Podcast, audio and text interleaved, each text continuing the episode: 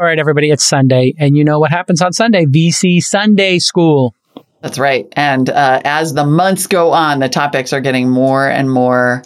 Hmm. I don't know. They're high level to me. We're talking about venture granular, debt today. Granular. They're granular, exactly. And I'm like encountering companies with different issues, including whether to take on debt in various forms. And it just so happens that once again, venture debt is in the news. Mm as we enter a downturn. So we have a nice conversation about when and if and whether startups hmm. should take venture debt and whether you should trust the one who wants to issue it to you. of course, of course. It's and we have this week in climate. We have this great startup that's working on synthetic biology, uh, working to use agricultural waste to replace single-use plastics and paper, like the things wrapped around, like those Tide Pods, or mm-hmm. you know, plastics wrapped around your vegetables or meats from the supermarket. What a great interview this is, Molly.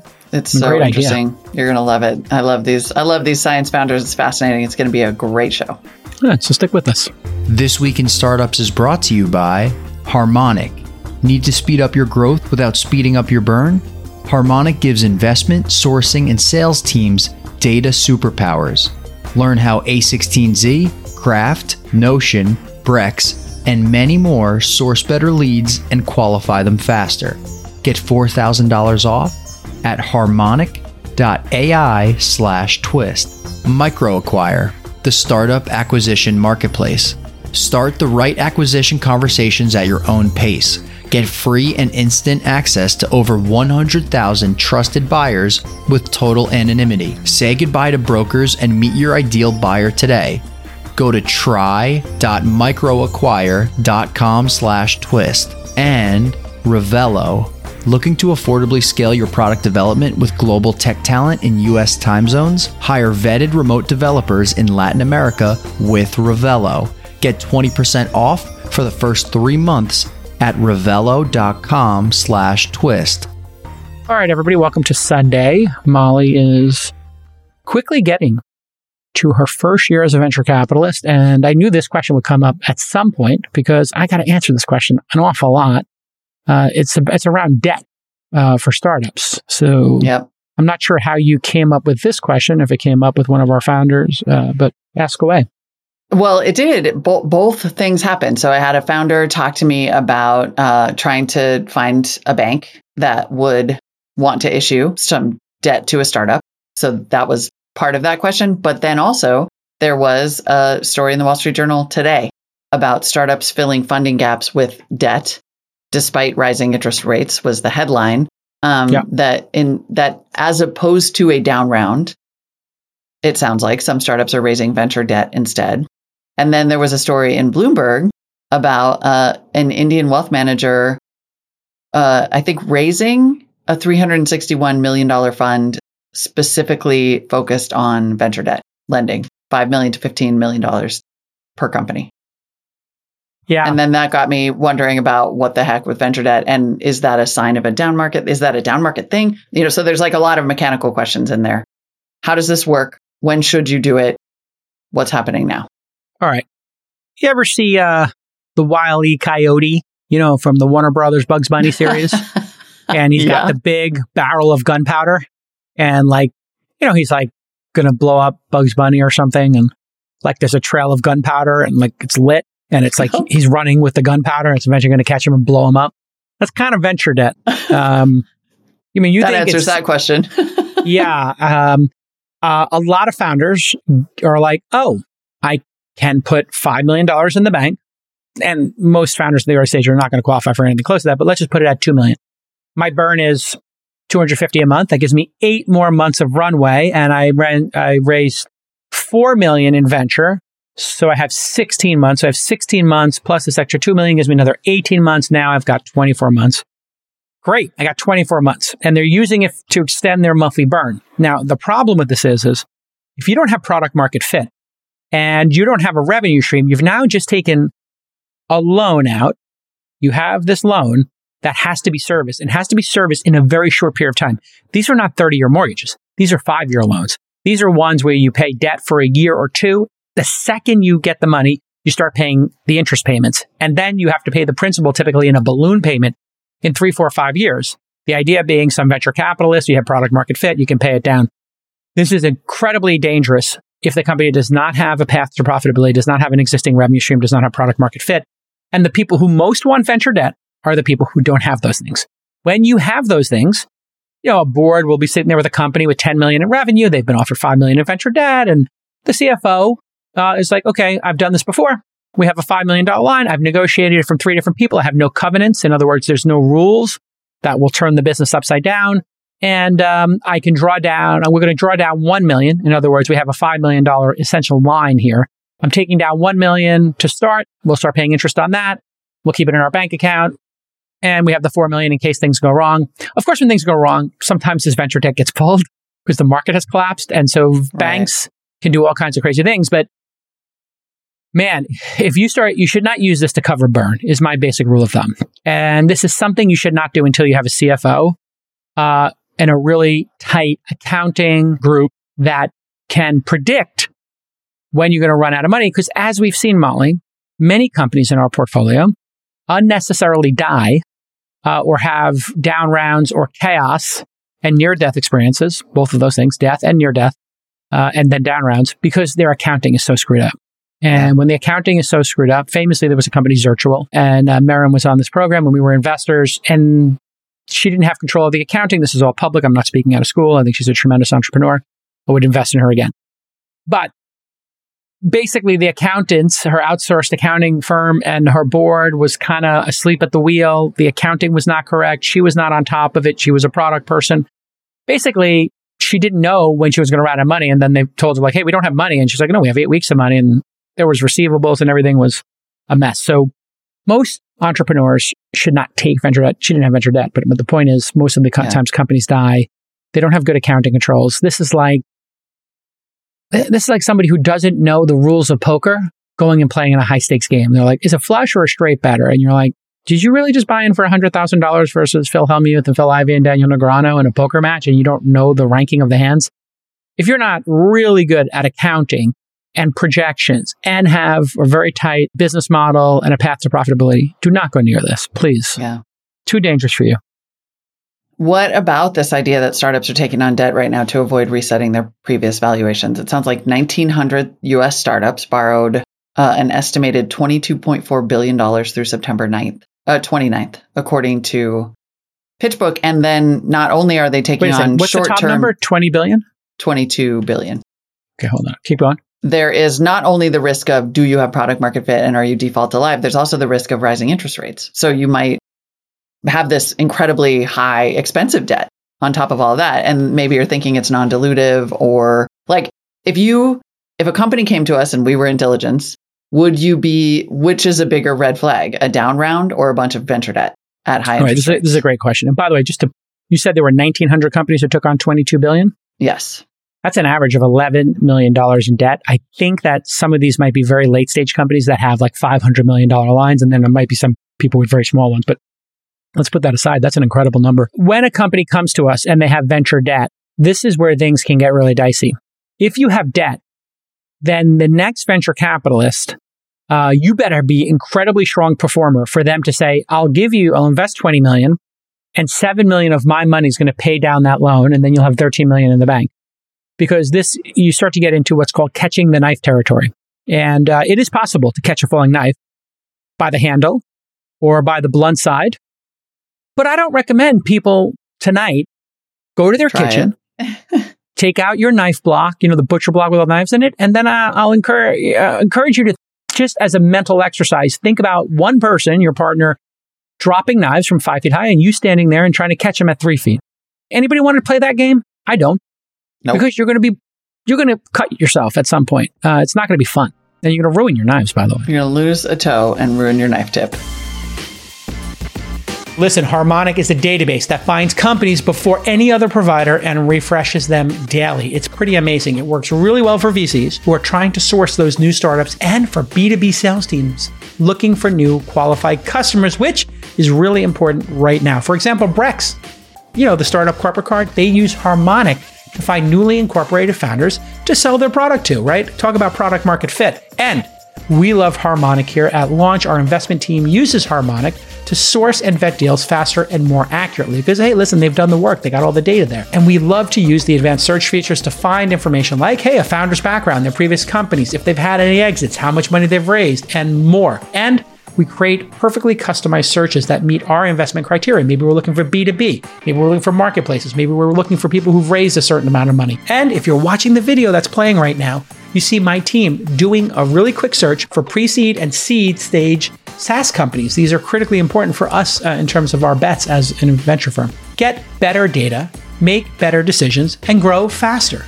You can do all of this at harmonic.ai slash twist, and you'll get $4,000 off your company sourcing and monitoring product. That's harmonic.ai slash twist for $4,000 off. What an amazing deal. Yeah, not, not a fun exercise. So this is a negative signal uh, to Yeah. answer your question. It's a big negative signal. Uh, and in a down market, it gets super dangerous. So again, now let's say you have raised 100 million. Let's say your company's making $30 million a year and you're losing 20. Got 100 million. You decide to put a $25 million uh, venture debt on top. Now you got 125. You're losing 20 million a year. Okay, you got six years to figure this out. And this, you definitely have a CFO and a finance department. You got plenty of time to pay it down, et cetera. What happens is people have three months of runway and they're like, I need venture debt. Now, venture debt is not going to happen in that case, but I've, I've watched this people Yeah. with no product market fit with 18 months of runway decide to get obsessed with this. It's typically the founders who are obsessed with this at the early stage are should be redirecting that obsession with their customers and their revenue and their product. They're focused on the wrong thing. It is a red flag for that reason. Is it more or less of a, then compare it to the down round, more or less of a, because I sort of feel like if a company comes to, uh, I mean, we're not going to be seeing companies that are taking a down round, right? Because we're early enough, likely. But if you're a growth stage fund, we might. But Right. like, I sort of feel like if a company came to us and they had raised a down round because the market, you know, went from red hot to ice cold in a six month period, that to me would be less of a red flag than we took a bunch of venture debt to try to stay alive in a tough market. Um, I would That's say just like, oh yeah, the market slapped you upside here's the the thing. you can't take if, if your company is truly troubled, you you can't access venture debt.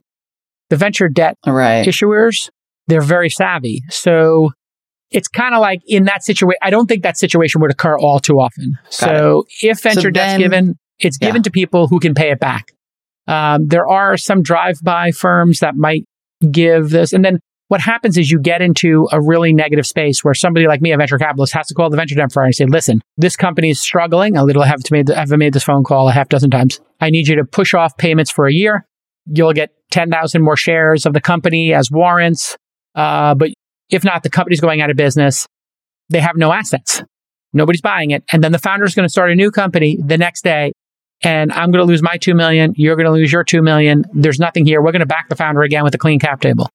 Right. That's kind of where these venture debt people then will play ball. If they know that they're going to get zero, they will become more flexible. But in a sale, I had a friend who sold a company and the venture debt had gotten upside down a bit. When he did this, you know, $300 million sale, they said they wanted like 5% warrants or 7% warrants or something crazy. And he had no choice and wound up giving them like 3%. They wound up making 10 million in warrants on a $10 million venture debt line or something. So they can be quite aggressive and uh, in a down market or be cutthroat. So it, it's again, it's dynamite. It's and so wrong when thing to do. so when we see a story about Edelweiss Wealth Management backed by PAG looking to raise a 360 million dollar venture debt fund Hmm, yeah. to lend to new age or high growth companies in India. India's venture debt market apparently could pass uh, surpass a billion dollars this year, according to Stride Ventures. Are we thinking this is like Red some vulture behavior? could be vulture capital. It could be red flag territory. Um, they could, you know, in India and other regions, you could have a different framework of how the ecosystem works and a Right. different expectation from Mm-hmm. founders. In some other markets, founders are not ruling the roost like they are here in America.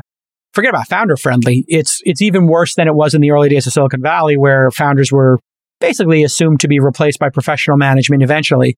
Over there, it could just be like, you're the founders of the company, you own 10%, the three of you have 3% each. We're taking over the company.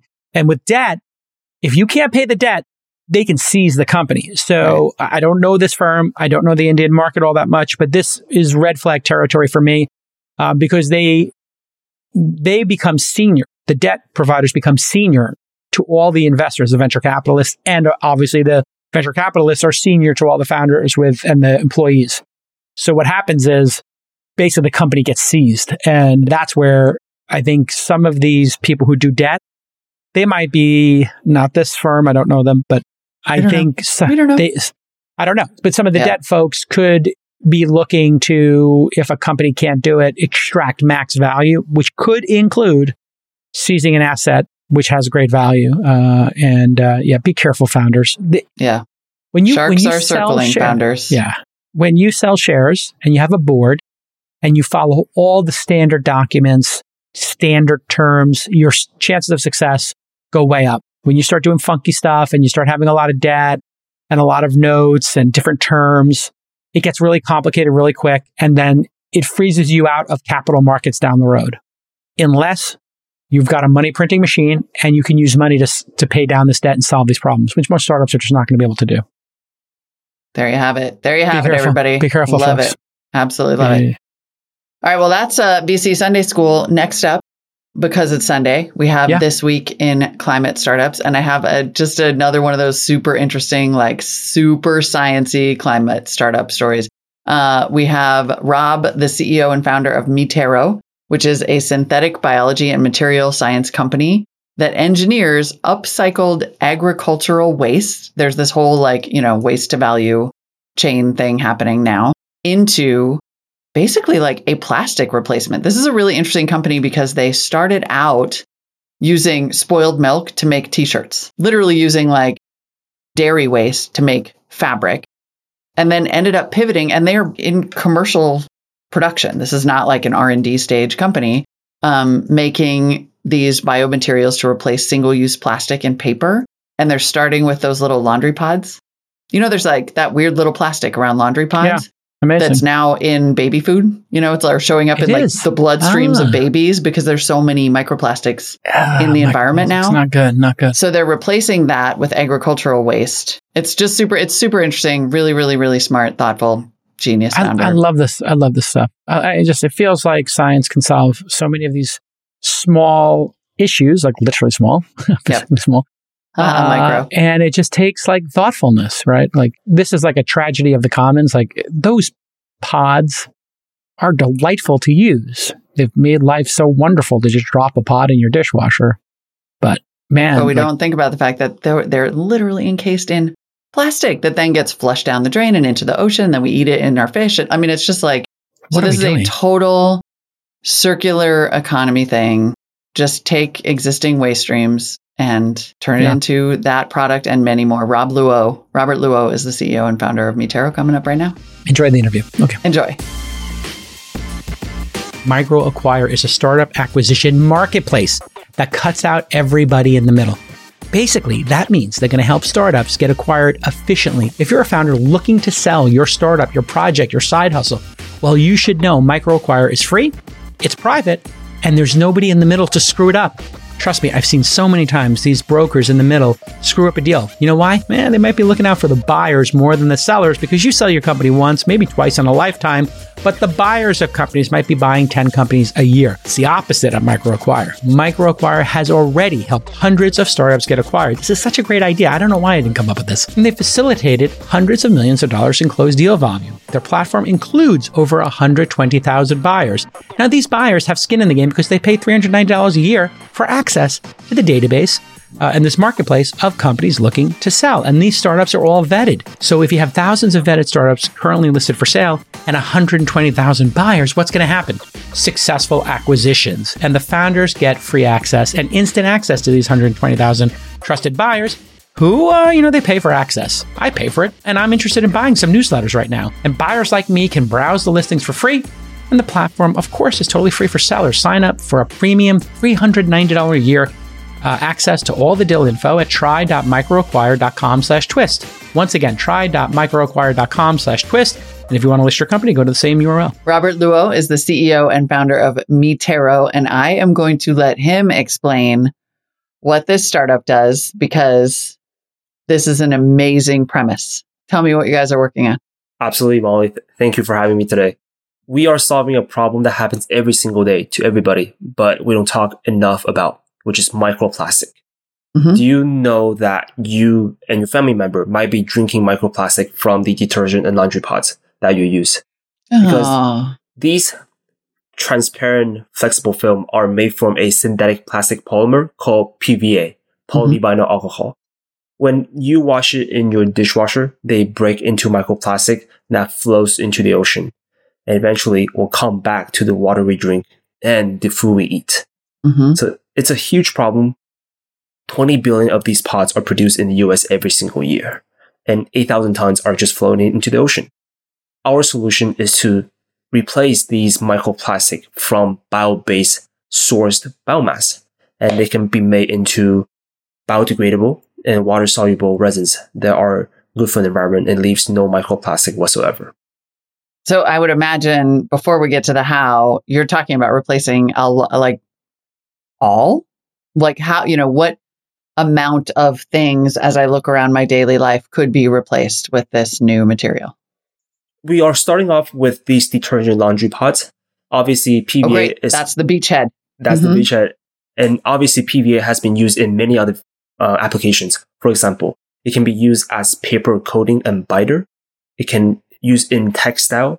It can even use in our contact lenses that a lot of people wear every single day. It's, they're also PVA inside. Wow. Okay. What are this is this is the key here. I, I think people are going to find really fascinating. What is the biomaterial that you're using to create this new? That's is a very great question. And we're very honored and excited to introduce this new technology we had developed and it's also patented. We are upcycling beer waste from beer manufacturers such as Anheuser-Busch InBev. And we are converting their beer waste into a bio-based polymer that can be made from the bacteria that we designed through fermentation. And after these bacteria create the polymer, we make them into resins, which you also see right here. Mhm. They look like thermoplastic resins, but they're made from bio waste. And then these resins, which I can also take it out, show you. They're kind of beer. By the way, I love your props, and I love that you have Foley. Like the sound is even coming through the microphone, and they're kind of beer colored. Yes, we can make it transparent if needed, any color possible. And then these um, resins will then be used as a drop-in to the existing plastic equipment. Then our partners will make, make them into pods or other type of final products. So, how long did it take you to accomplish this feat? Like, this is serious science. This This- is hard yes. science that you're Yes. talking about. Yeah. Yes. We are developing different generation of our material.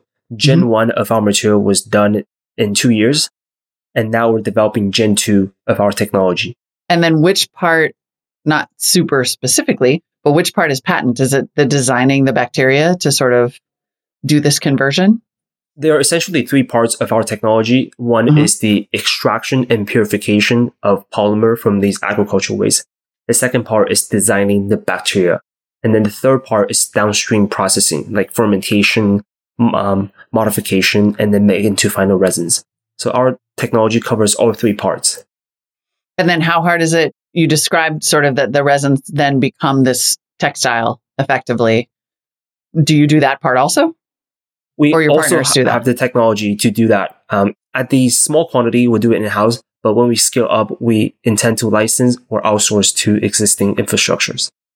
And is it specifically beer waste or can it be other agricultural waste? Like how how broad is your source of fuel? Currently, we have trialed with beer waste and have done a success with it. We have Mhm. also trialed with dairy waste, uh, um, like whey permeate, which is the byproduct from ice cream, cheese, and yogurt production. We Okay. have also been trialing with other cellulose and lignin type of waste. In the future, we are going to trial with plastic waste because we know there's a huge problem with plastic waste. Right. How big a market are I mean you're starting with the pods, but I wonder like how many I feel like people have no idea how widespread the use is of these pods in both dishwashers and laundry. Yes, the entire application of uh, for the PVA material that we try to replace replace is has a commercial value of twenty five billion dollars as of today, which is Yeah. massive. So people are using that much. People are using the pods. It's not just pods. uh, pods, there are, or just in the US alone, 20 billions of pods are being produced. And US is not even the biggest user, using country in the world. Um, the number one, I think, is EU. And then mm-hmm. it comes US and then comes Asia Pacific. So more and more people are using these pods and PVA derived materials. So tell me about your journey to this point, because I know you've also gotten some press for using spoiled milk, the dairy products, and turning that into fabric, like clothing textiles. Is this a pivot for the company as the science has evolved? Yes, the science has evolved and the business model has evolved. We mm-hmm. did start off um, by creating textile fiber made from milk, milk waste. In fact, the t-shirt I'm wearing right now is made from our own milk waste fiber. Amazing. very comfortable. and we had some success with doing so. But in 2020, we decided to make a pivot to focus more on solving the microplastic issue, which we think is more urgent and has a bigger market to tackle. And so that was really, in some ways, a that was a mission decision. It sounds like it was a little bit of both, a business decision and a mission decision. Yes, we actually decided to pivot um, toward this direction by a recommendation from our partner because they were looking for a solution to replace the PVA and microplastic in their supply chain.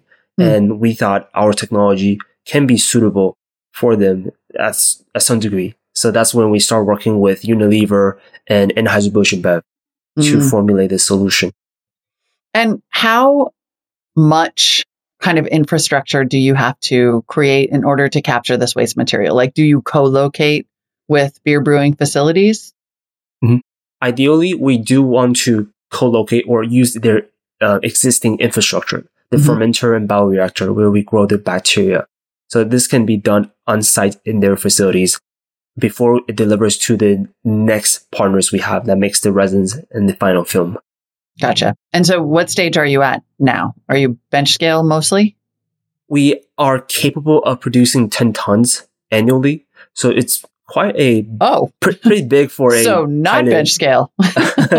so we do have a production line. We call it a pilot production line that can produce mm-hmm. the 10 tons of resins every single year.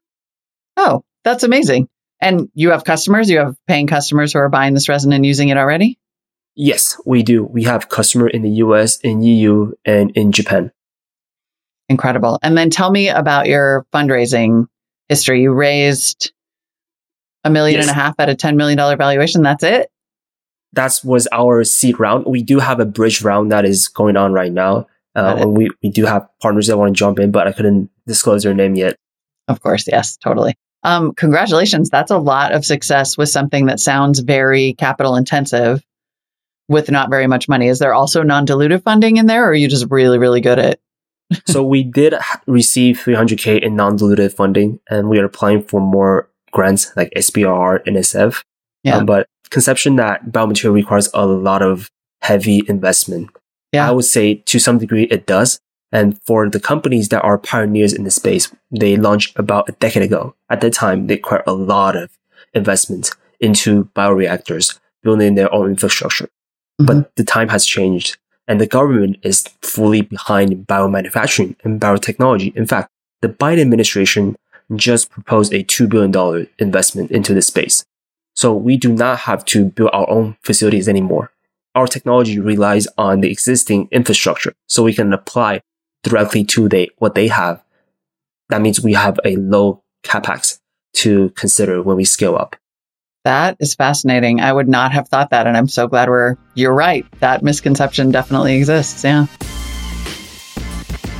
One fact that you need to know about startups finding engineers is super time consuming and super expensive. It's the biggest pain in the neck in startups. I would say raising money is easier than finding great developers? Well, if you're looking for qualified international developers without the crazy time differences, or if you just want to scale without sacrificing on quality, well, Revelo is the answer. Revelo is a talent platform that matches you and your startup with vetted full time remote developers in Latin America. They work in the same time zone as you in the United States. Plus, it's more cost effective than hiring in the US, obviously. And you'll get matched with vetted candidates within three days. This lets you hire internationally so quickly and so easily. Revelo's engineers are, of course, full time and they're embedded in your team. Just like normal employees, they're proficient in all the things that you probably have in your stack, whether it's AWS, Rust, Ruby, React, Python, Node.js, and more. Revelo's customers wait for it. GitHub, Foursquare, Carta, Indiegogo, Kickstarter. I mean, this is a who's who of successful companies. So go to revelo.com slash twist and mention twist to get 20% off your first three months. Plus, they offer a 100% risk free 14 day trial period. If you're not satisfied, you pay nothing. So head to R-E-V-E-L-O.com slash twist and mention twist to get that 20% off. How do you, given that amount of investment and the kind of relatively low capex needed to get into this business, how do you think about competition? I've certainly talked to a lot of companies who are trying to use various types of bio waste, you know, and, and get sort of waste to value in some way. Is there going to be a fight for this beer waste in the future? We look at this problem in three ways. And to, in order for us to protect our business and technology, we have filed patents. That's, mm-hmm. that's one way of protecting our technology. Second is to build a very strong supply chain relationship. I think for every, any type of B2B business, supply chain partnership is very important.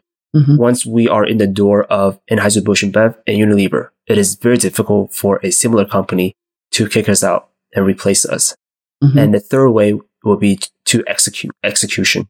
So time is money. We all know that. And speed is what determines the scalability and success of a company. And I, I know that right now beer has been used uh, in majority two ways. In some regions where they can use as animal feedstock, um, they will sell it for a small price. But in other regions where they can't, it's still treated as landfill. Hmm. Um, you are and this is evidenced by the way that you're talking about your business, a three time entrepreneur. How, uh, what were your other companies and how did they lead you here? I come from an unconventional, I would say, entrepreneurial journey. The first two companies were both software companies, whereas Mi Terro is a very deep tech synthetic biology and advanced material company. It was mm-hmm. a fresh start when I first launched Mi Terro. What um fresh start in climate, fresh start in hard tech, fresh start in all of that? Or did you have an interest in climate solutions previously?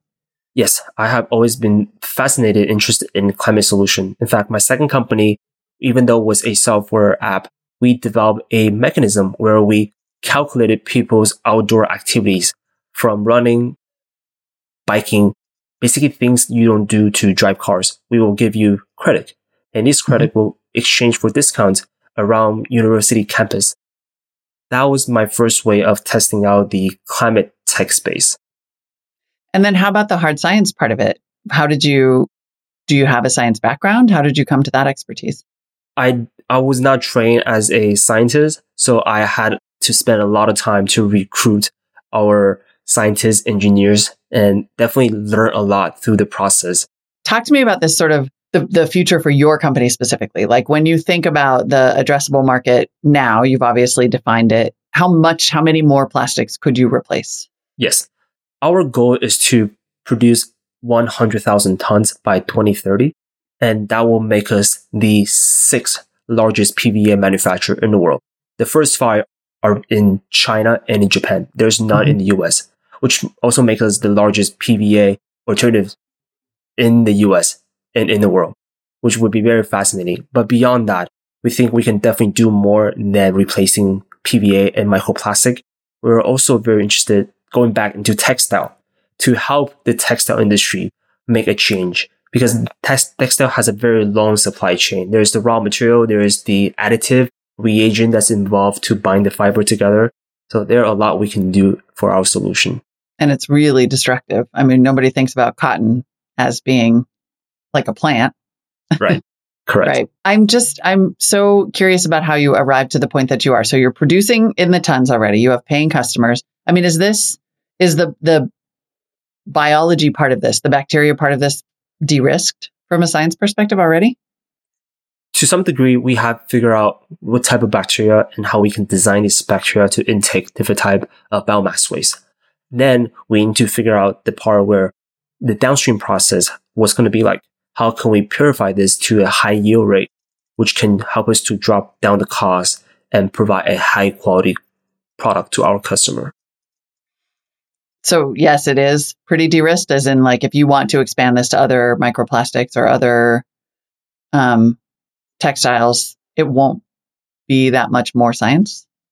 There will always be science uh, Yeah. for new R&Ds, but we have figured out a way that we can grow it fast and lower the cost. How big do you think the waste to value market is? Like this is definitely a growing part of this kind of it's a version of circularity, I guess, right? In the climate space. Absolutely. The waste to value market is growing tremendously year by year. We have seen companies that suck out CO2 emission from the air, make it into protein, make it into diamond. And we have also seen companies that are trying to leverage different type of biomass waste turn into something that's valuable. Mhm. It's at least to say that it's very important that these companies exist and can create something that is truly sustainable and closed loop. Yeah. And then how did you get connected with it sounds like your connection to AB InBev and Budweiser was through Budweiser China? So we were first connected through Budweiser China. We participated in a program and then we got into further development when we got into the 100 plus accelerator, which was sponsored by AB InBev, Unilever, um, Colgate Palmolive, and um, Coca-Cola. So four, four of the biggest consumer companies in the world. Amazing. You're so calm about all this, but it seems like everything is really coming together for this business right now. slowly and surely. And this goes back to a phrase I love by Steve Jobs. It's not word by word, but he talks about you can never plan for the future. But when you look back, different dots will connect into line. And Mhm. that's how I feel at our current stage. And so in five years, you see yourself having replaced not just tons of PVAs and microplastics, but making a big dent in the textile industry and beyond. We hope that we can make something more meaningful than what we're doing today. And textile will be one area and contact lenses will be another area because I too wear contact lenses. And for people that wear glasses, from time to time, we, we might wear contact lenses. Mm-hmm. Yeah, contact lenses have microplastics in them. I mean, for crying out loud. yes, they do. They do. And they use PVA as a reagent to create the ah. molding of these contact lenses. And I these see. moldings are single use. So basically just use it, throw it away. Use it, throw it away. So it's a huge problem. I feel like the longer I talk to you, the more huge problems I will uncover, but I'm happy knowing that you are tackling them. Robert Luo is the t- CEO and founder of Mi Terro. Congrats on all the success. Please keep us posted on what you're up to next. Absolutely. Thank you, Molly, for having me today. Amazing.